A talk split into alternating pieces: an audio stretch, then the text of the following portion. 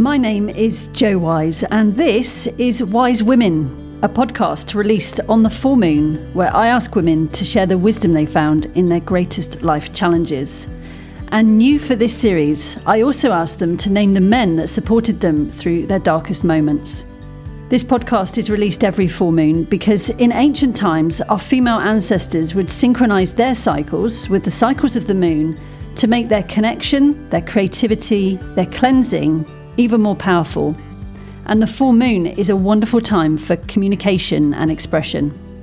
My hope with these podcasts is that the story you're about to hear brings healing to the woman who's sharing it, knowing it's being heard by her sisters, but that parts of the story may resonate with your experiences and bring healing to you as well. Welcome to another episode of Wise Women. In this conversation, I talk to Jojo Mehta about an extraordinary woman called Polly Higgins, who gave up a successful career in law to become a lawyer for Mother Earth. However, at the age of just 50, Polly died on Easter Sunday 2019. In this podcast, you'll hear Jojo talk more about her connection to Polly in life and death. You know, with Polly, it didn't actually, and I said this at the funeral and, and I stand by it, it didn't feel like a departure. It felt like a transformation. I am 100% convinced that she is still around. You know, that she, you know, this, she wasn't about to abandon that mission just because she wasn't physically here. And you'll hear more about the massive Stop Ecocide campaign that they built together and that's still ongoing today. But first, I asked Jojo to explain more about Polly and her mission. So, Polly was a lawyer who was on, on, the verge of kind of hitting the big time, if you like, as a barrister um, in London around 15 years ago, when she had a kind of epiphany moment, if you like, at the conclusion of a, of a case that um, she'd done very well in, and she'd been told, you know, that's it, you know, you're going to hit the big time now. And she found herself looking out of the window at the Royal Courts of Justice. Um, and she was looking out the window over London and just had this kind of moment where she felt, well, it's not just you know my clients in this courtroom that, that need representation it's actually the earth that needs a good lawyer. And she asked herself a simple question you know how do we create a legal duty of care for the earth? And that question was to take her on a quest that was to last the rest of her life. And indeed her last 10 years were dedicated exclusively to promoting and progressing the concept of ecocide as an international crime. In other words, making large scale destruction of nature illegal on an international basis, because she saw that as the key to transforming the way we relate to the earth and stopping the harm that she was seeing, and all of us, of course, are now seeing playing out across the world. Now, that's a huge decision to make to step back from a successful career at the bar. Do you know if it was difficult, Jojo, for Polly to set aside her personal, professional agenda and launch this campaign for a much higher purpose? Do you know what? I don't think she ever had any doubts about it. I think it, you know, once that that question had kind of formed itself in in her psyche, if you like, it was it, you know it became a kind of no brainer for her. She it, it, was something that she literally threw herself into. And actually funnily enough i remember this this just little a little fact that she mentioned to me is that she was researching so intensely for the first 3 months looking into you know how could this be approached? She said she didn't wash her hair for 3 months. It was that extreme you know it was it was it was it was this you know it was it was really it was the um discovery of you know a life purpose and a mission. And you know she kind of came out of those months of research you know in a, in a very different space. And i don't think she ever actually missed her courtroom career. Well, one of the things i admire about her and i'm imagining that this came from her courtroom career is her ability to stay so measured to talk sense and to deliver wisdom on such an emotive subject uh, like climate change, which gets a lot of people very, very angry. But Polly, I'm not saying it didn't get her angry, but whenever she talks about it, she delivers it in such a way where you listen more intently because there's no hidden agenda there. I think that's absolutely right. I mean, something that was deeply striking about her in her way of communication and it, possibly unique, but certainly very unusual. She had this extraordinary ability to make people feel safe mm. in a hmm. conversation, you know, no matter what their point of view. So they could, you know, they could effectively be coming from somewhere very different from from her position. And yet she never, you know, people never felt threatened by her, but they did you know, but but but she did inspire people and kind of wake people up in a way. And so, you know, I, I mean, one example, you know, she she was actually giving a talk in Sweden to um, you know, a group of, of, actually various sort of representatives of NGOs and also um, companies, and there was a there was a delegation there from China um, who were doing some work over there, and one was representing an energy company, and you know he uh, popped up his hand in the question time and said, you know, are you saying to us that you know my company's just thinking of going into fracking? Are you are you telling us that fracking is an ecocide? And you know, at the time, I mean, you know, if that had been me at the time, I was you know sort of anti-fracking activist. I would have been yes, of course, you know, a, of course it's an ecocide. Actually, what what Polly said was was was really interesting. What she said was, well I'm not an expert, and if fracking is safe, then of course, you know, you're, you'd, you'd be fine. She said, but what I can say is that I've visited the areas of the US where this has been going on, and this is what I witnessed. And she then described, you know, the disintegration of infrastructure, you know, these the sort of health systems, you know, stretched to breaking point, you know, community relationships breaking down with the sort of influx of these, um, you know, oil companies and that you know would come and come and go and sort of leave chaos in their wake, and you know the pollution issues and so on. And she just spent a few moments kind of going through this and and and and said, you know, well that that that's that's what I can tell you from my own experience. And you know, half an hour later, this chap actually came up to her, sort of after the talk, and and just sort of shook her hand and said, I'm going to go back to my company and tell them they need to go into solar. And so, you know, in just with that that way that she took that question and that way that she was so personal and un- non-judgmental about the response actually completely transformed that person's position and this was something that she had an extraordinary ability to do. She also had an, this amazing effect on people. I mean, the number of people I've met in the last few months who sort of confessed to me that they kind of fell in love with her when they met her, you know, and, and, and that might not necessarily have meant romantically, but but you know she had this extraordinarily inspirational effect on people where you know she would have a conversation with them and they would turn their whole life around. so yeah, really quite extraordinary. Well, she was so feminine as well, wasn't she? When you consider the the line of work she was in as a lawyer, she still managed to carry, like you say, and I only know her through watching um, YouTube videos, really, but she carries this wisdom and this safety and this gentleness with ease. Absolutely, and and she she was always incredibly feminine and and terribly sexy as well. I mean, just just you know extraordinarily um, warm and strong feminine presence, and I think in that way, you know, a wonderful role model for you know how women can be in what is still a man's world. mm. I think I love as well her ability to talk sense about these issues. Uh, you know, she's not again. Well, I'm talking about as if she's in the present tense, um, but she wasn't against industry. She wasn't against profit, and she wanted everybody still to survive, but not only that, to thrive. Oh, very much so. I remember her saying to me, Jojo, you know, I, I really don't like this word, word sustainable. You know, she sort of could, it's not that she didn't understand this as a sort of baseline or whatever, but, but she said, I really don't like this word sustainable. She said, if somebody said to you, you know, how's your relationship? And your response was sustainable, you know, it'd be like, well, that's clearly not a very good relationship. Um, that's a really good point. so she said, you know, we shouldn't be aiming for just surviving and sustaining. We should be aiming for thriving. She was always uncompromising in what she aimed for. Yeah. And she set herself high standards too, didn't she? And people around her high standards. I heard one of her uh, colleagues recently say that Polly used to tell her off for saying um. That's quite funny, really, because Polly actually had her own ways of, of making the different, you know, different kind of thinking noises in interviews that were just slightly less obvious than um. but she was absolutely driven. She didn't. She literally lived and breathed what she was doing she didn't take time off, if you like. I mean, it's not to say that she didn't go away. You know, she she and her husband would go on holiday and so on, but she always had it with her in a way.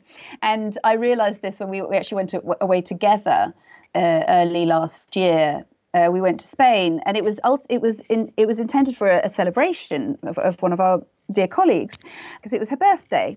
but it also was a kind of working holiday, if you like, because we ended up giving talks and and um, you know it, discussing with people in Spain how they could potentially take this campaign forward. You know, and and that you know that was always present.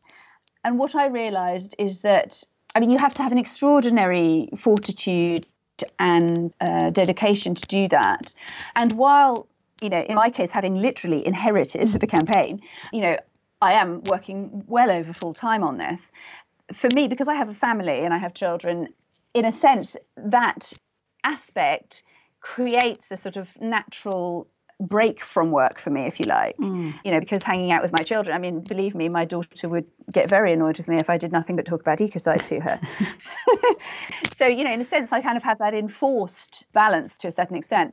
But with Polly, it really was an all-day, everyday thing. I mean, I remember somebody once saying, "Oh, we're going to we're going to hold a little celebration for Polly, and you know, we'll just invite her to come along and have drinks and chat, and you know, she can set the ecocide stuff to one side." And I said, "You don't, uh, you know," I said to myself internally, "You don't know who you're dealing with here. you know, this is not something she ever sets to one side. You know, it's part of who she is." Fortitude's such a good description of for Polly. And that kind of leads me on to her illness as well, because this happened very suddenly, didn't it, in terms of how quickly her illness progressed. Can you talk us through that? Yes, indeed. She she got what we thought was, you know, a, a, a, tough chest infection at the very beginning of this year. She'd spent some time away, staying somewhere that was a beautiful building but was a bit old and drafty. And she came back with this kind of chest infection and it just wouldn't shift. So, you know, she, she was sort of coughing and she'd had a lot of asthma as a child. So, you know, there, there was a little bit of a history of kind of chest issues. But it just seemed really strange. She sort of seemed to recuperate a little bit and then, you know, should lose her energy again and, you know, these, sort of respiratory issues. So she ended up going out to um, a clinic that dealt, that specialized in respiratory conditions. Now, the thing with Polly is she was also really good at looking like she was on top of everything. So it was often difficult to know if she was suffering and if she was, how much, because she was always she always presented so so well and so buoyant, you know, because that was her kind of personality.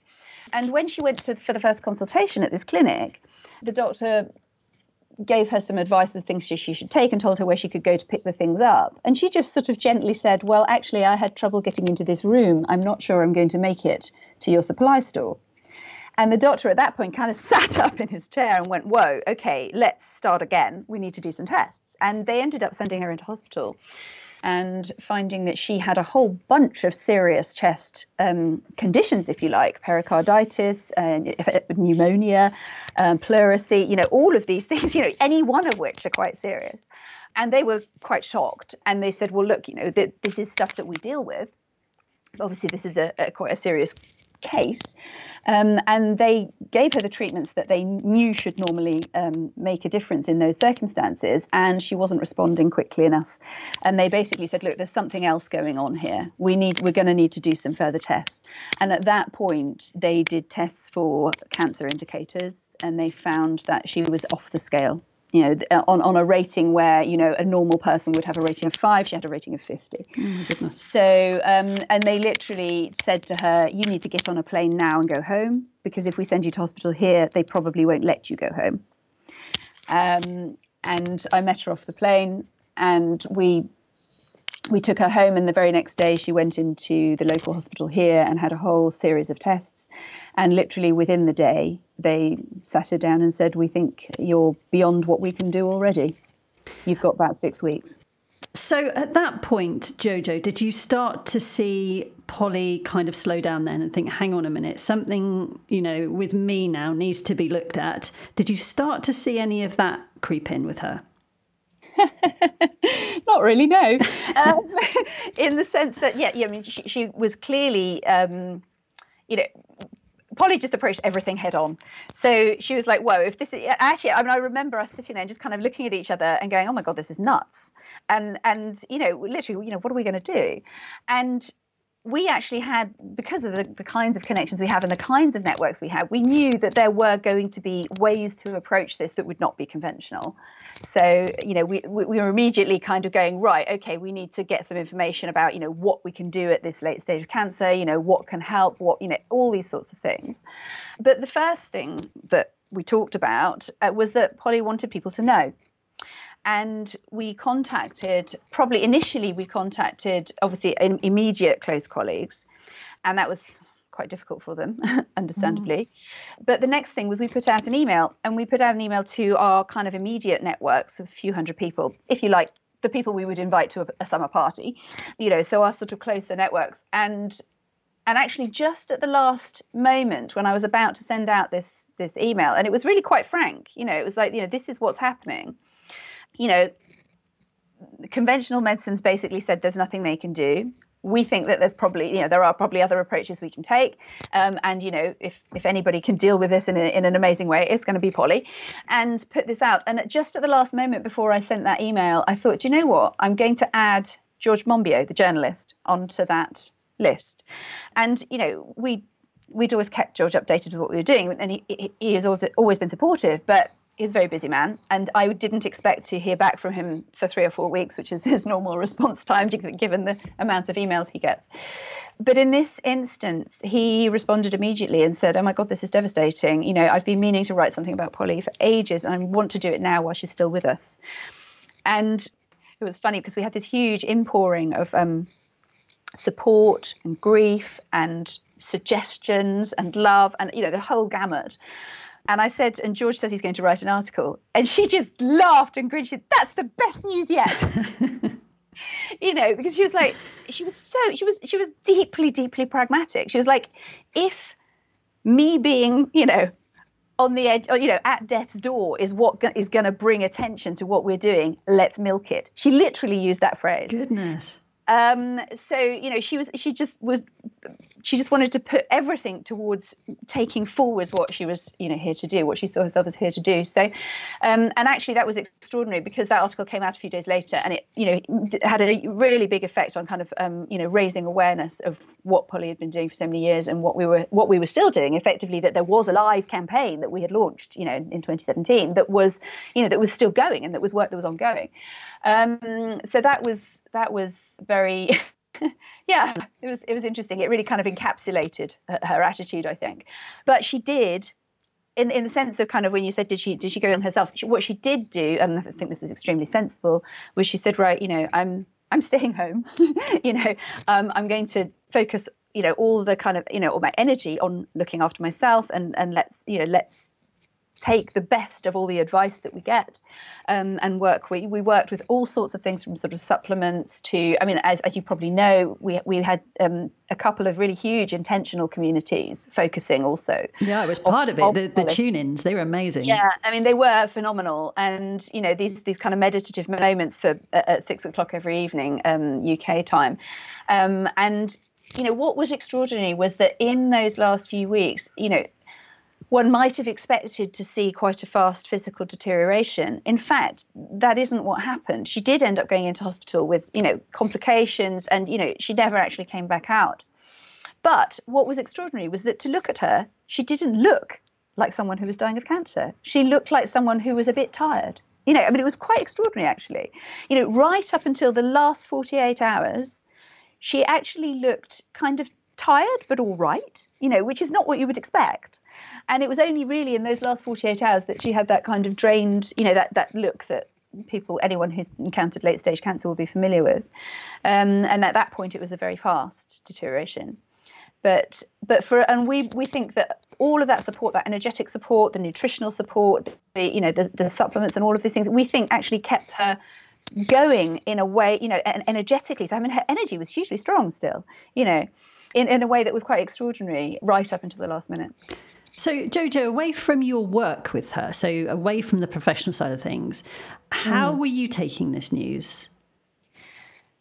Do you know what? It was, it was quite extraordinary. It was, I mean, I guess um, I was focusing very much on, you know, miracles have happened. You never quite know what's going to you know what's going to transpire. And and of course you know from the conventional side they were like look you know this is spreading. It is getting worse. Let's be realistic about this kind of thing. And so of course there were things that needed on a practical level to be sort of put in place. So that that had to be done.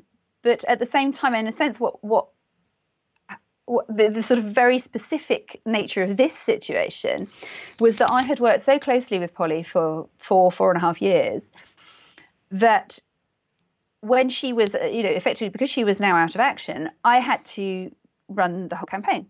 So I had to basically be doing what both of us had previously been doing at the same time as being one of only three people that Polly was actually allowing to visit her, you know, to, to, to look after her so what actually happened was you know my life went into just overdrive because I was having you know I was I was I was spending several day several hours every day with Polly but then the rest of the time I was flat out running what was you know what what else we were doing and keeping the communications going with her community. We set up this this um Facebook group called Extra Polydocious, um, which was a, an amazing forum where people were sending in the most incredible support and, you know, things to amuse her, things to entertain her, things to sort of, you know, heartfelt appreciation. Um, you know, inspiration that they'd received from. I mean, it was just amazing. This kind of community, right? You know, from around the world. And it's still going now, isn't it? it? It is. It is actually. I mean, I had, literally haven't had time to look at it for the last few weeks because it's just been so busy. But it's still going, and um, and so that you know I was having to sort of manage that communication, you know, as in, as in what was happening with her to the world and to her community, and and all of that. And I mean, I quite honestly barely had time to take breath, let alone sit down and kind of you know get upset. It, it was it was literally it was quite crazy and and, and there was also this it, i mean you you probably remember i mean in in april there was the first rebellion in london with extinction rebellion and there was a, there was there was a group of activists who did an action at the Shell building and actually dedicated it to Polly, and you know all of this you know in fact the last kind of work meeting if you like i'm sort of saying it in quote marks but the last kind of work meeting we had was with uh, some of those activists who were planning that. And we knew at the time that we were going we were needing to rebrand the campaign. It had started life as something called Mission Life Force, which we kind of liked, but it was, it was, quite sort of Star Wars, and actually it didn't it didn't communicate that well. So we knew we were needing to make it something much more straightforward. And when we heard about this action about the rebellion coming up, we literally kind of, I remember us kind of looking at each other, going, "Oh my God, that rebrand we were talking about, we're going to have to do that now, aren't we? Because actually this needs to be on the streets at the rebellion with the message we need, which ultimately was stop ecocide, which is what the you know what the campaign is now called. It literally does what it says on the tin, if you like.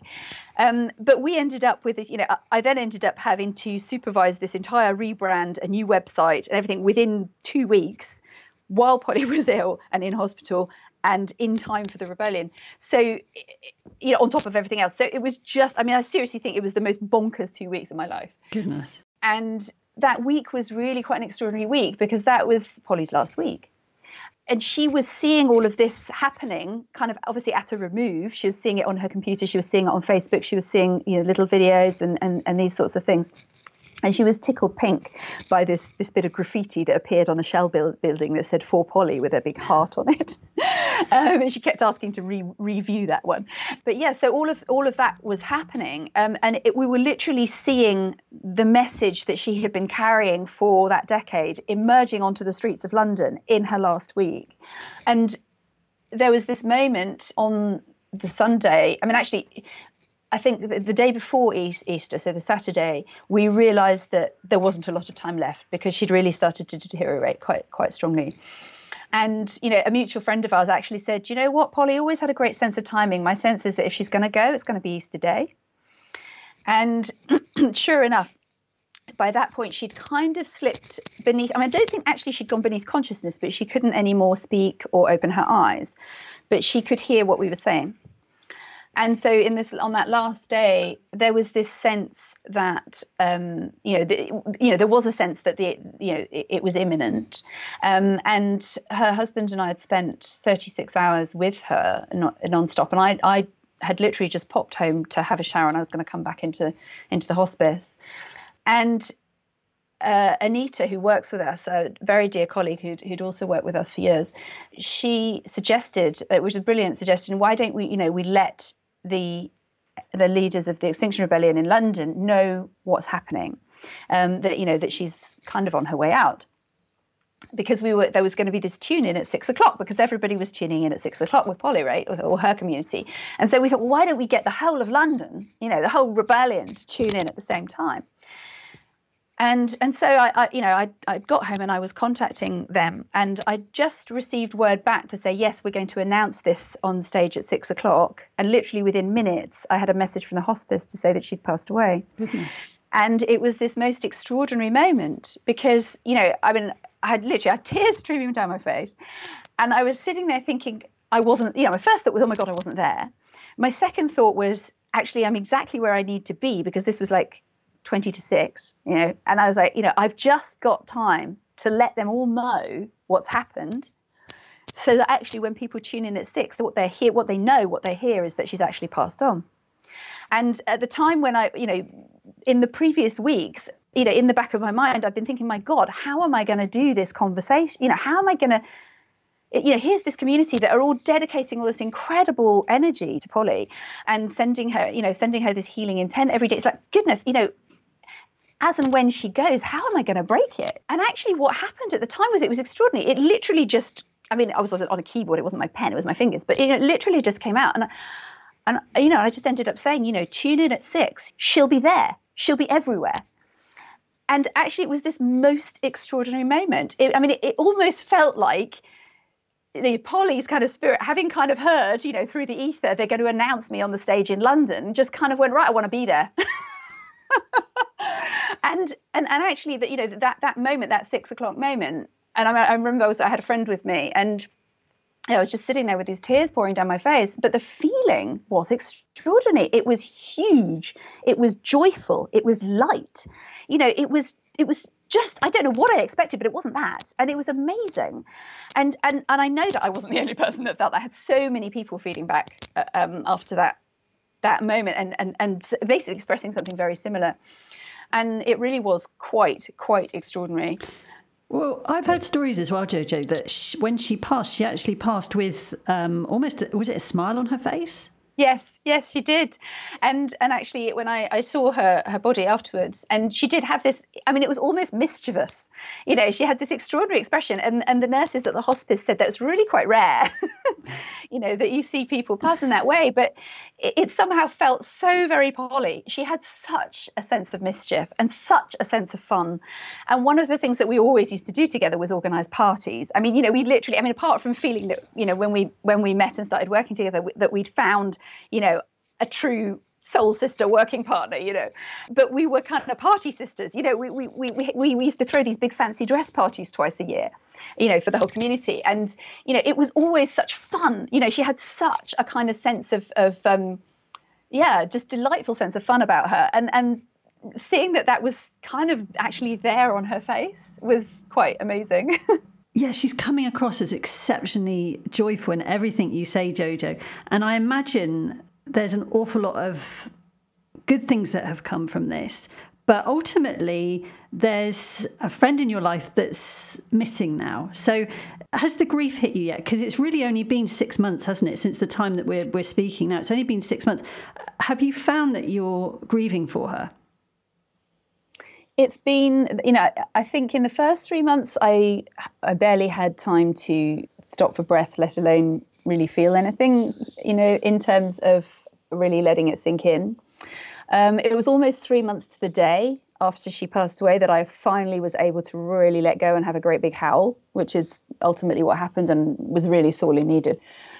But in the immediate um, sort of weeks and months, there, actually this extraordinary thing happened because when when she got ill people a lot of people responded saying you know how what's going to happen to the work without polly how is this going to continue without polly and actually, what happened when she passed away was that there was a huge upsurge of support. I mean, what was a very small team, literally Polly, myself, and two or three volunteers, pretty much, you know, is now, you know, we've now got a campaign team of you know more than 16 we've got more than 50 volunteers. We've got thousands of sort of signed up members. And we've got an international team doing the core work that has also twice the size that it was. So it's it, all of that growth was starting to happen immediately afterwards. And so from my personal perspective i didn't have much time to really sort of feel what had happened. And what i didn't realize and what became very obvious when I finally did feel safe and tired, I think, enough to actually really feel it, was that I had kind of compartmentalized my memories of her. So the ones that were to do with the mission, if you like, with the work, were all present and you know helping to carry forward what was happening what i realized when i finally actually began to cry if you like was that the personal memories, all the hours we spent together, all the fun we had, all the parties that we organized, all the kind of, you know, the, the, just the giggles and the, you know, all of that had been somewhere else and I hadn't noticed. And so when it was finally able to come up, it was a bit like going through a wormhole because all of these memories just came rushing at me. And I was just like, oh my God, she's gone, you know, and it was just, oh, it was, yeah, it was extraordinary. it was really pretty full on it did make it it made a huge difference. And i in terms of you know really that cathartic sort of shape of grief if you like i've just had that really one incredible intense session. And then there are moments when you know there are little tears about little particular things that kind of emerge but you know and, and of course with grief it's so personal it's so different from person to person. You know i'm very open to the fact that you know there may be other moments where it really hits me and i'm you know if, if that's what happens that's what happens. Mm. but what i will say is that you know with polly it didn't actually and i said this at the funeral and, and i stand by it it didn't feel like a departure. It felt like a transformation in the relationship. You know i mean i am 100% convinced that she is still around. You know, that she, you know, this, she wasn't about to abandon that mission just because she wasn't physically here. In fact, it's almost been like I mean, some of the you know the way that things have grown so fast, the connections that have been made, um, you know, the, the almost kind of absurd level of synchronicities that have been going on.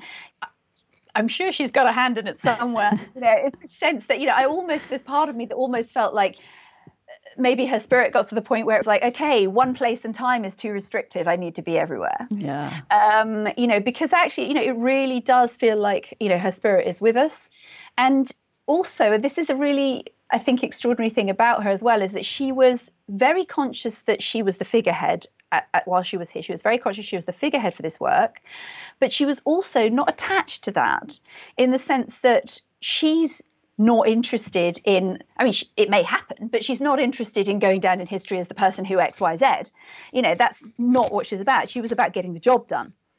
And so in a sense it's like you know now i'm kind of because the audiences that i'm now able to reach you know are starting to grow you know there are many who you know, there are many who do remember her and her, you know, and, and who for whom she's this in, amazing figurehead, and there are many more who have no idea who she was, but who deeply relate to what we're doing.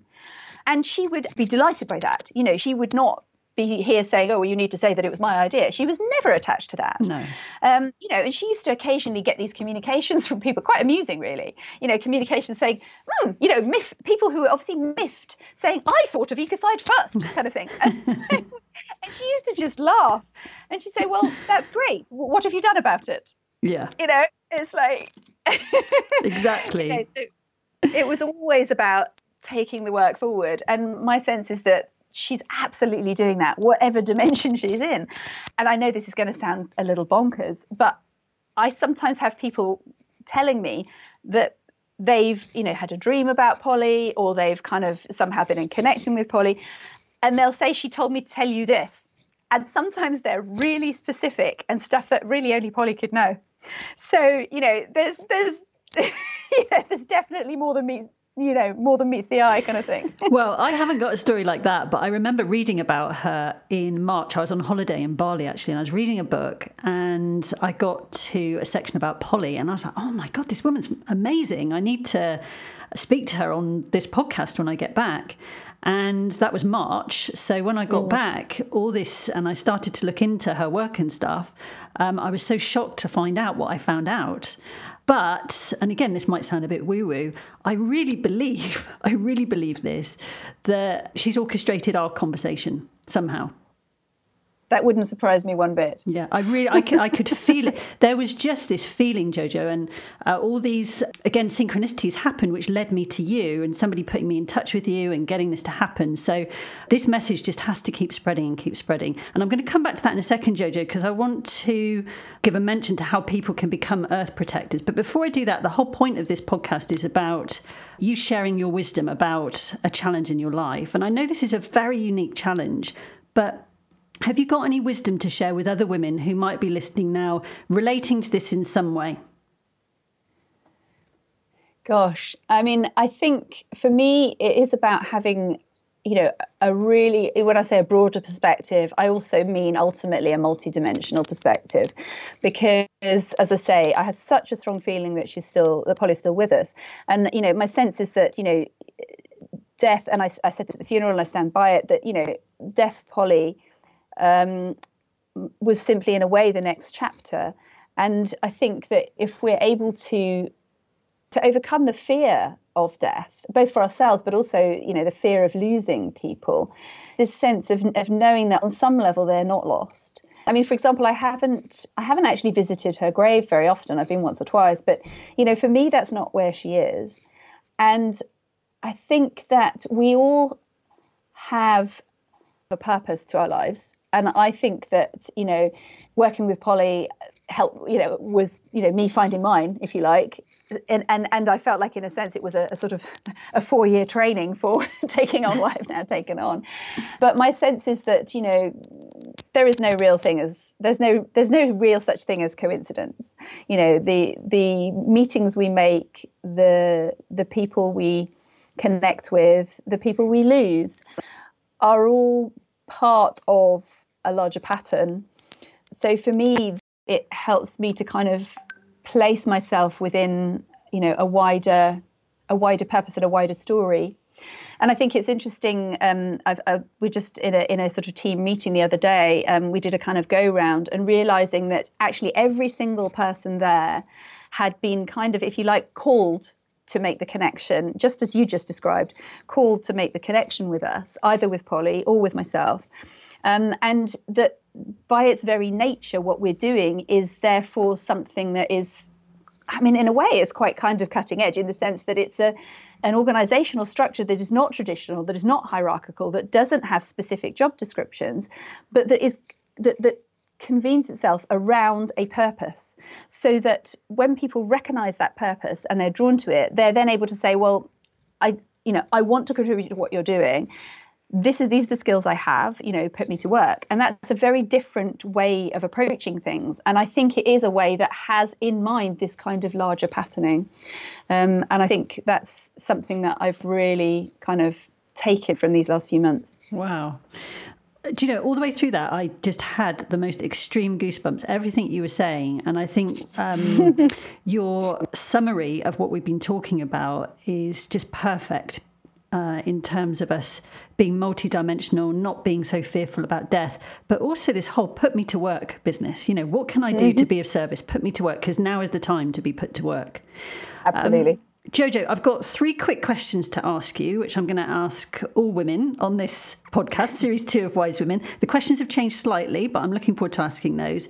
But I can't let you go really without talking about becoming an Earth protector, because this is one thing we can all do to be part of Polly's campaign, isn't it? Absolutely. So uh, the way that we see uh, criminal law or make, making ecocide a crime is a protective thing. So you know your your right to life, if you like, is protected by the fact that murder is a crime. In other words, I'm not going to kill you because that's illegal. Now, ecocide has the same sort of role, if you like, in relation to the rights of nature.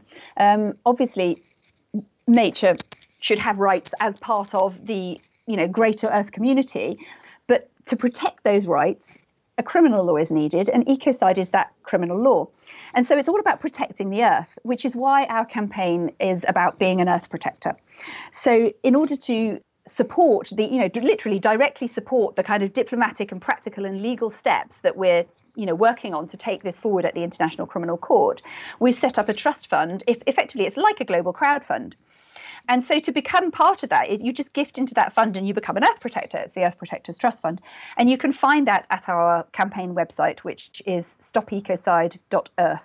Um, and it's very simple. Take you two minutes and a fiver or more if you'd like to become part of this movement. And unusually, because it's based on a trust fund document, the the list is publicly visible. So for us, it's really, for example, it's lovely when somebody who's you know who has their own profile or their own network signs up because we're then able to say, look, they're on our list. so that can be really really lovely, and it's a very very simple way and direct way of supporting and uh, easy to share with your friends as well. Just to, just by sharing the website and say, I just signed up to this. You know, let's make it a crime to destroy our beautiful planet. And I also think it's such a great idea because there's so many people. I was only talking about this last night with a friend actually who said that, you know, she's so worried about the planet, but she doesn't know what to do. This mm. is the thing to do. And actually, I told her to become an Earth protector. So you would have been proud of me. oh, fantastic! No, this is it, and I think there are so many people that do feel disempowered. Yes. Um, and and this is a, a, way of doing something that corporations normally do. You know, we know that corporations kind of put all these funds into lobbying for laws. It's like, well, why don't we do that? well, Jojo, it's such an amazing campaign, and I was going to say I wish you luck with it, but you don't need it because you've got Polly. exactly. right, last few questions then for this podcast.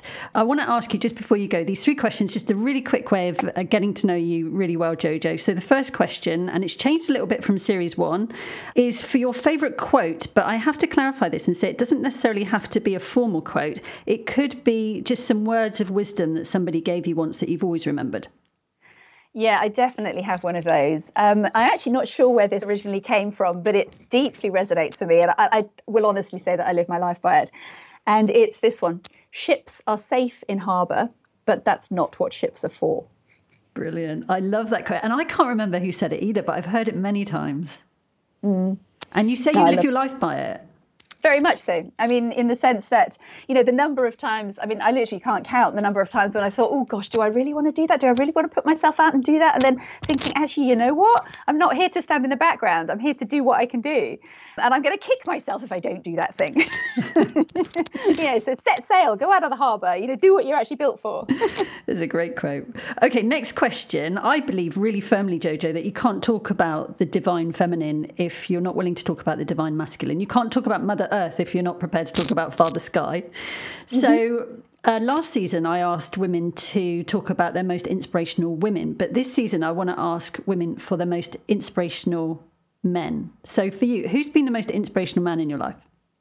I mean, I think I'd probably mention two briefly. In a way, it doesn't matter about their names, but uh, one was a teacher at my school who actually it's interesting i'm going to come back to polly again just briefly with this because she always used to say that you have certain points in your life that are critical choice points where the choice you make will affect everything after that and this first um, man i'm thinking of was my art history teacher at school and he was the first person to really challenge me. I did this thing where I, throughout school, my younger years, where I was kind of coasting on doing the minimum of, you know, minimum of work, minimum of effort.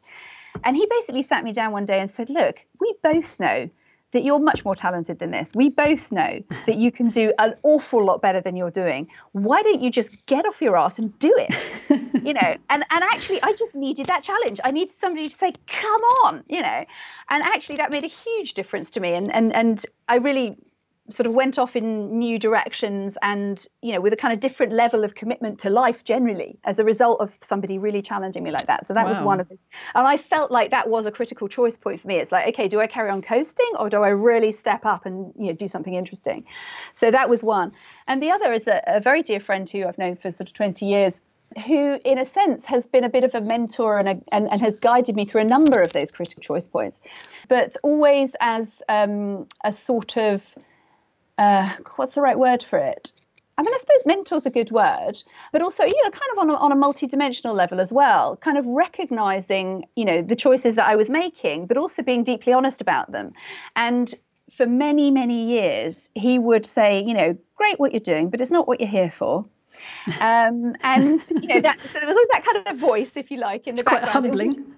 And actually, uh, by profession, he was a management consultant, you know, of an unusual kind. But just always kind of, you know, d- sort of analyzing on quite a deep level what I was up to and what was working and what wasn't working and so on, but always supporting me in whatever I chose to do.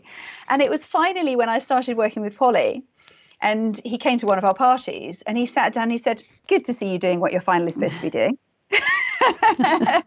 you know and it was it was just that having that sort of that recognition you know that you know ability where someone could see you know it was like i felt like you know he could really see the potential for what i could do and knew that it would come up at some point but always was honest critical and supportive at the same time. And for me the best men are like that. Yes. Completely. You know honest critical and supportive. And you know so that there's that real sense of having that intelligence and also that love behind me, you know, was has been amazing. It's I know you called him a mentor, but it sounds almost like a spiritual director as well. And I do feel, Jojo, that we need to say both of their names: the art teacher and the mentor. okay, well, I'll give you their first names. Um, so the art teacher was called Ken, and uh, the mentor figure, who is still a very, very dear friend, is called Richard. Brilliant. Okay, and final question is about uh, a song. Really, it can either be your, you know, your desert island disc, I suppose, or even uh, a song that sums up everything we've been talking about today. Wow, that's an interesting one because I mean I love music, but I'm not one of these people that sort of has favourites. However, it, it's funny because I remember you said you were going to ask me this question, and I was kind of and, and the song that I've actually had kind of playing in background in my mind ever since is one that really always makes me happy, and it's it's a Bob Marley song. It's the one called Three Little Birds. Yeah, don't uh, worry. yeah, don't worry about a thing because everything's going to be all right. And you know, there's this sense that you know we're living through this moment that is on one level so desperately terrifying and you know people are feeling all sorts of grief around what's happening with the world. And you know there's there's uh, you know there's plenty to worry about if you wanted to worry. But as somebody once said to me if you worry about something you're basically suffering twice. Yeah good one. you know? that's a good quote as well. um, and so you know, I love the way that this song. Firstly, it's about you know, don't worry, be happy. You know, everything's going to be all right. But also, it's about the little birds. It's about the birds thing. You know, when it comes down to it, what's amazing. You know, nature is actually ultimately joyful, given half the chance. You know, and you know, so this this this just this sense of the little birds on the doorstep singing a sweet song. It just, I don't know, it just really spoke to me, and I just thought, yeah, that that that's the song that I'm going to pick. what a perfect choice as well, because uh, as I was saying uh, earlier, I had quite an in-depth conversation last night about the Extinction Rebellion and about what's happening with you know the planet, and it got quite heavy at times. And I don't do this very often, but I woke up in the night a little bit concerned. I think, oh my god, this is you know, this is not good. So now hmm. hearing you say, don't worry, Bob Marley, do you know what? That's a really good message to end with. but we've still well, got to be serious and there's still work to do. I'm not saying Always. there isn't. Yeah. yeah, no, absolutely. But, you know, when it comes down to it, what are we trying to salvage? What are we trying to protect? The connection, the joy.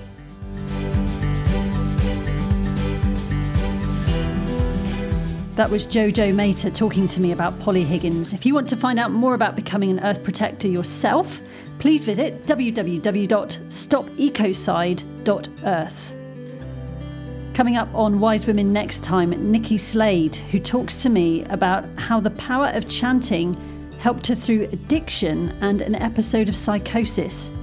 Nikki is now the UK's number one Western style kirtan leader. And also, talking of kirtan and mantra, in the following episode of Wise Women, after Nikki, I'll be speaking to Grammy nominated Deva Premal. In the meantime, though, please leave your reviews for Wise Women on Apple Podcasts so other women can find these stories and benefit from the wisdom as well. I'll see you next time.